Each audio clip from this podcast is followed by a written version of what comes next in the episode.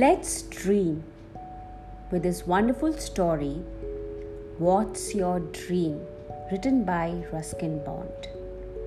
Happy birthday, Ruskin Bond. So here I go. An old man, a beggar, bent double, with a flowing white beard and piercing grey eyes, stopped on the road on the other side of the garden wall and looked up at me, where I perched on the branch of a lychee tree. What's your dream? he asked. It was a startling question coming from that raggedly old man on the street. Even more startling that it should have been made in English. English speaking beggars were a rarity in those days. What's your dream? He repeated. I don't remember, I said. I don't think I had a dream last night. That's not what I mean. You know, it isn't what I mean. I can see you're a dreamer. It's not the lychee season, but you sit in that tree all afternoon dreaming. I just like sitting here, I said. I refused to admit that I was a dreamer. Other boys didn't dream, they had catapults. A dream, my boy, is what you want most in your life? Isn't there something that you want more than anything else? Yes, I said promptly. A room of my own. Ah, a room of your own? A tree of your own? It's the same thing. Not many people can have their own rooms, you know. Not in a land as crowded as ours. Just a small room. And what kind of room do you live in at present? It's a big room but I have to share it with my brothers and sisters and even my aunt when she visits. I see. What you really want is freedom. Your own tree, your own room, your own small place in the sun. Yes, yes, that's all. That's all? That's everything? When you have all that, you'll have found your dream. Tell me how to find it there.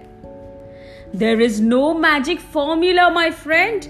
If I was a god man, would I be wasting my time here with you? You must work for your dream and move towards it all the time and discard all those things that come in the way of finding it. And then, if you don't ex- expect too much too quickly, you'll find your dream, a room of your own. The difficult time comes afterwards. Afterwards?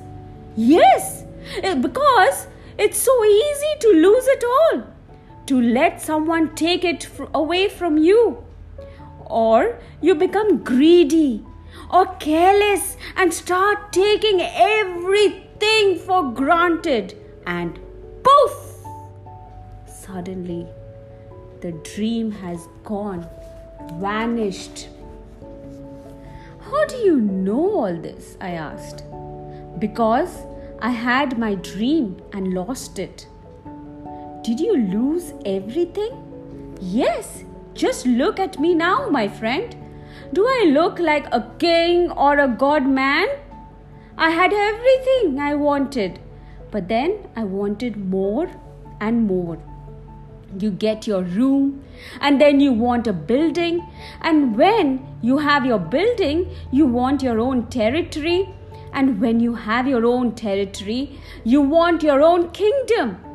And all the time it's getting harder to keep everything. And when you lose it, in the end, all kingdoms are lost. You don't even have your room anymore. Did you have a kingdom? Something like that. Follow your own dream, boy. But don't take other people's dream. Don't stand in anyone's way. One's way. Don't take from another man his room or his faith or his song. And he turned and shuffled away, intoning the following verse, which I have never heard elsewhere. So it must have been his own. Live long, my friend, be wise and strong, but do not take from any man a song. I remained in the lychee tree, pondering his wisdom and wondering how a young, how a man so wise could be so poor. Perhaps he became wise afterwards. Anyway, he was free, and I was free, and I went back to the house and demanded, in fact, got it, a room of my own. Freedom. I was beginning to realize is something you have to insist upon.